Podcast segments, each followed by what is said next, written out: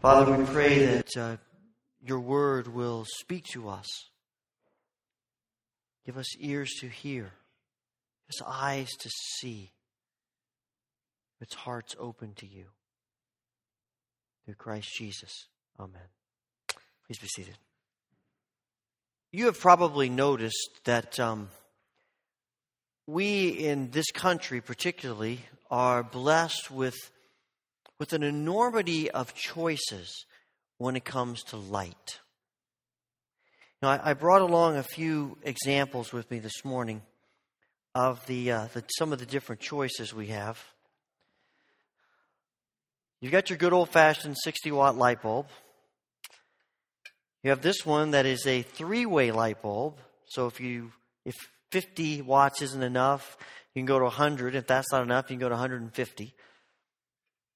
You've got uh, more decorative lights. You might put in a chandelier or something. You have spotlights, floodlights. You have the um, more energy saving kinds of lights that you see now. And we have little lights that uh, show us the way at night when we get up. Fluorescent lights, small one. We have these kind of lights that we put on our trees and around our homes, and little white lights that come on strings. We have flashlights. Some of them are big and some of them are small. And they have different, look different kinds of lights that you can see from them. I use this one in the morning when I am out running so that no one runs over me, see me. We have all kinds of, of light choices. Look around in here. We have all kinds of light choices in here spotlights and, and incandescent lights and fluorescent lights. And you know, on and on we can go. We have all kinds of choices about lights colors of lights and sizes of lights and wattages of lights. Uh, you go into the store and there are shelves and shelves of different kinds of lights. And I have a feeling that light is so common to us that we tend to take it for granted. It's always around, it's always available. I think we probably don't pay that much attention to the vast availability and the, and the instant availability of light until the electricity goes out and we're stumbling around looking for a flashlight or candles and stubbing our toe and banging our head in the process. If you've ever been without light, if you've ever been in, in total darkness, something about that experience makes you a little more appreciative about the availability of light. I mentioned at Christmas Eve that, um, you know, the, by far the, the darkest place I've ever been is is, is down in the, in the lower recesses of Mammoth Cave in Kentucky. You, you follow these trails, and eventually on this tour, you get to this big open room with some benches, and you sit down there. And when everyone is settled, the guide turns off all the lights.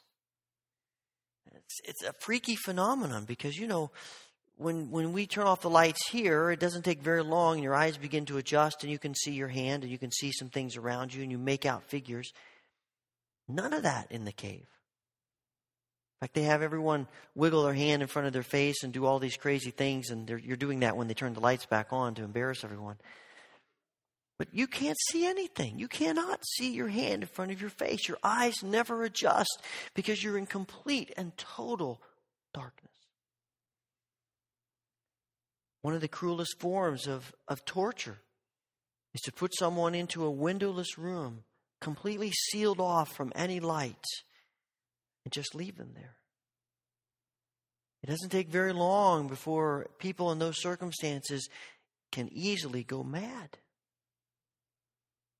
When you've been without light, when you don't have the constant availability of light, when you can't flip a switch and, and have instant light as we are able to do, you view light in a much different way. Light becomes a treasured commodity, it becomes something of great value, something you don't take for granted. It is into a world with less availability of light that the biblical writers seek to express the inexpressible, to communicate to our finite minds what the coming of Christ means for human beings. And the Apostle John says that Christ's coming is like light coming into darkness. Light coming into not just a place of darkness, but a world of darkness. It shouldn't surprise us that John uses this metaphor for Christ because he tells us right up front that Christ, the Word, is God. And for centuries, God has been symbolized by light. The candles in the tabernacle and the candles in the temple burned continuously 24 hours a day as a sign of God's constant presence with his people. We light candles in worship to remind us that God is present with us. And so, in describing Christ, John tells us that Christ is the true light coming into the world, coming into every person. But it's not just a matter of, of the light coming, there is power in the light of Christ. John tells us that no matter how, how desperately the darkness of the evil one and the darkness of sin fights against him, the light wins. Verse 5 can be translated in a couple of different ways, but it seems to me that the Revised Standard Version and the New Living Translation and, and the Jerusalem Bible, among others, seem to fit the context best. They say the light shines in the darkness, and the darkness did not overcome it. The light shines through the darkness, and the darkness can never extinguish it. Light shines in darkness, and darkness could not overpower it. John wants us to understand that, that the light is more powerful than the darkness. The darkness fights against the light, attempts to extinguish the light, but the light wins. It may appear at different times, particularly as Jesus is laid in the tomb. Certainly, in our world of hate and violence, in our world in which God's people are persecuted and martyred, it may appear as though the light does not overcome the darkness. But the light cannot be snuffed out, no matter how much the darkness attempts to do so. But the problem is not the light. The light is good and strong and present and victorious. The problem is our response to the light. But despite the light penetrating the darkness, we struggle to see it, to accept it. It's amazing the, the struggle that we have with the light when you realize, as John tells us, that the light came and lived among us. This isn't a light that, that we see from afar. This is a light we see up close. John says in verse 14 that he came and, and he lived among us, or as some have said, he pitched his tent, put down roots, stayed with us. Jesus isn't like some drifter in a Western that shows up for a little while unannounced, no one knows who he is, and then one day he's gone. Jesus puts down roots, becomes a permanent resident. God, who is holy and pure and perfect, becomes flesh and lives in this world of darkness, this world of, of ignorance and rejection. He enters the darkness. He makes himself vulnerable to the darkness, to its pain and want and, and rejection and ignorance. But that's what light does. Light fulfills its purpose most effectively in the darkness. Now, Epiphany this day we are celebrating today is, is one of the great times in the church year to remember and to celebrate God's light coming in Christ. Epiphany celebrates the fact that Christ reveals himself publicly through his baptism, through the beginning of his public ministry.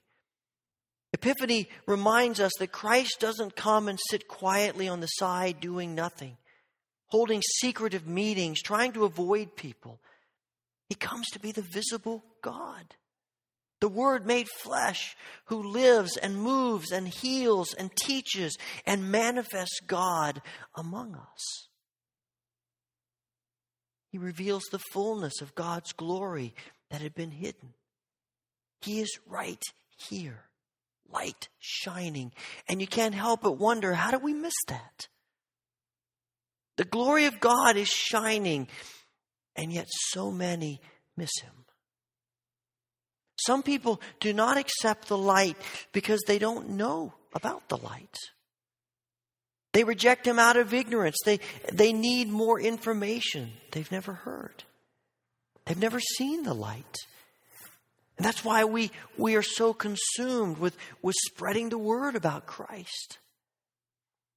But there are far too many others who see the light, who live in the knowledge and the presence of the light, and simply decide to ignore the light, reject the light, to abandon the light. And they remain in darkness by choice. John says that his own people, the ones who should know better, the ones who'd be given every opportunity to turn toward the light, reject him. Some remain in darkness because they are unaware of the light. But this group remains in the dark because they are unconcerned about the light, unwilling to let the light in. Initially, this is Israel. They are blind, self absorbed, unconcerned. They make a conscious choice. They want power, not transformation. They have their ideas about how God will come and what God will do. And when He doesn't act the way that they think He should, they reject Him. Miracles don't change them. His claim to be Messiah doesn't change them. And they know all about God, but they reject God. They keep God at a distance. They know the stories of Abraham and Jacob, Isaac, the Exodus, of Moses, Joshua, David. They've read and heard the words and the warnings of the prophets. They go through all the motions of worship, but they don't believe. They don't see. And maybe, maybe that's you today. You know all about Christ, but you've chosen to push him aside. Yeah, you go through the motions. I mean, you're here, aren't you? You know, you, you see the light of Christ, but you aren't ready or willing to accept him, to trust him. Maybe you struggle to accept Christ because you struggle to believe that his heart really is love. You can't quite believe that, that God loves you and that he only wants what is best for you. Maybe you struggle to accept Christ because you find it difficult to believe that He is able to do what He promises to do.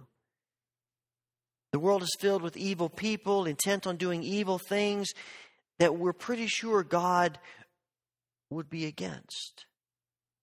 And when God doesn't prevent those things from happening, maybe you're wondering if God really can do what He says He can do. Perhaps your struggle to accept Christ is rooted in your struggle to accept his call to holy obedience. Can't quite believe that his demands are intended to set you free from the power and the guilt of sin that is intent on destroying you.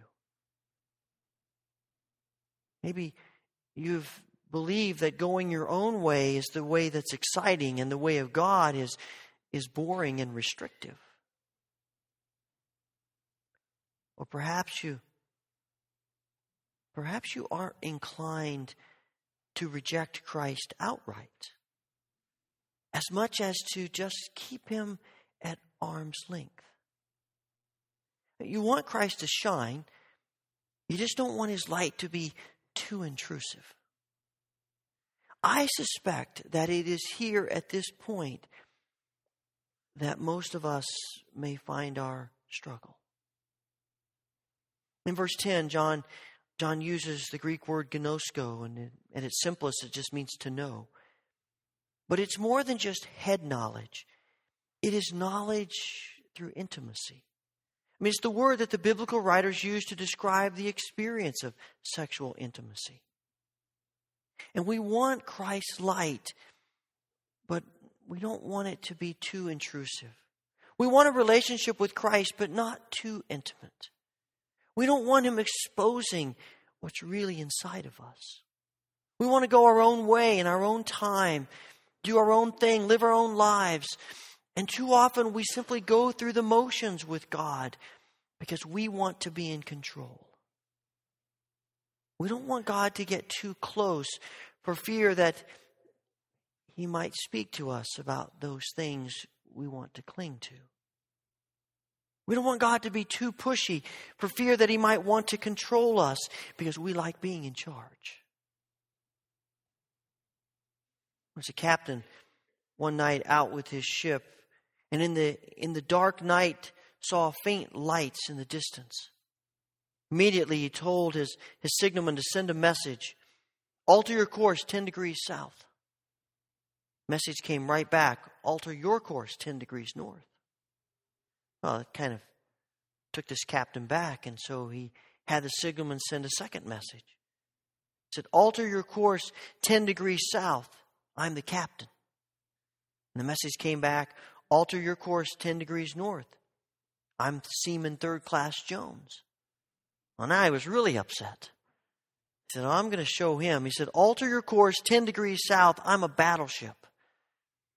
And the message came back, Alter your course 10 degrees north. I'm a lighthouse.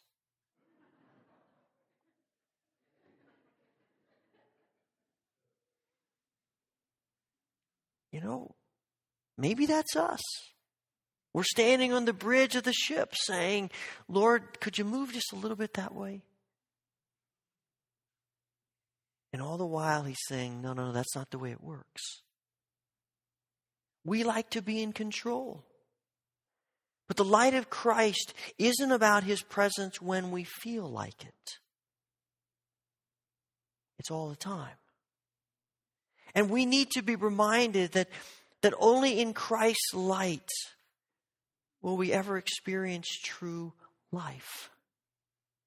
Now, there is something, the connectedness between light and life. Uh, light seems to be alive. We often speak of it that way. It, it shines, it dances, it glows, it flickers. And in many ways, light is a source of life for us. There are many, many things in this world that simply cannot grow or continue to exist without light. And John says in verse 12 that those who receive him those who believe in his name, the people who trust him, who, who desire intimacy with him, who surrender to him, people who would rather live in his light than in their own darkness, people would rather relinquish control of their life rather than hang on to it.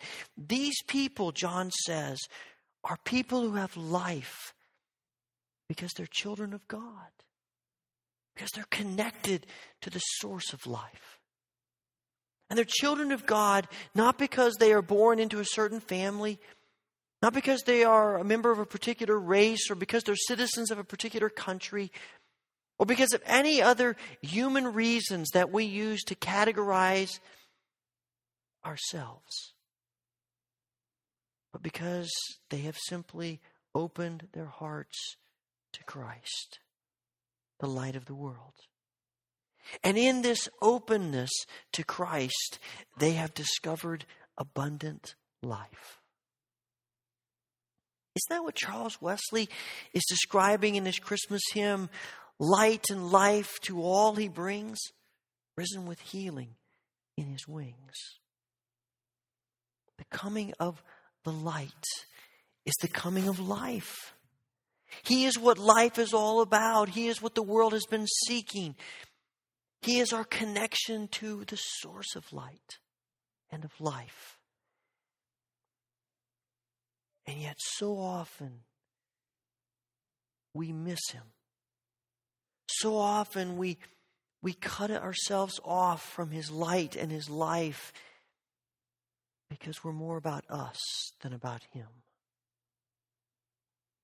I suspect that most of us here today are probably not in danger of attempting to extinguish Christ's light as the enemies of the church are attempting to do. Nor do I suspect that, that we are a group of people who are saying, I don't want to have any kind of intimacy with Christ at all. I don't want Christ to get close to me. But I do suspect that our greatest danger and our greatest struggle is perhaps to see the light of Christ as though we can control it as we do a light switch. We tend to think of the light of Christ in our lives as something we can turn on and off when we want to. And when we feel that we want Christ close, then we turn on the switch. But in those moments when we want to grab control, in those moments when we want to go our own way and do our own thing, and we, won't, we don't want the light of Christ shining in us, we flip the switch off. And we think that we can exist that way. But the truth is, every time we flip the switch off, we're cutting ourselves off from not just the source of light, but the source of life.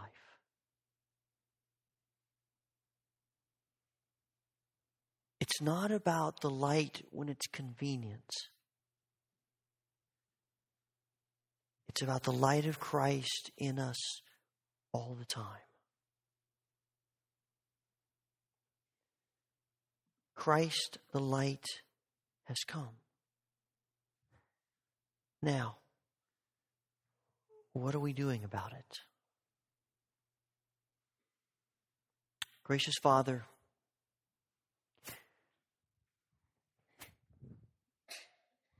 we give you thanks today for the gift of Jesus Christ, the light of the world.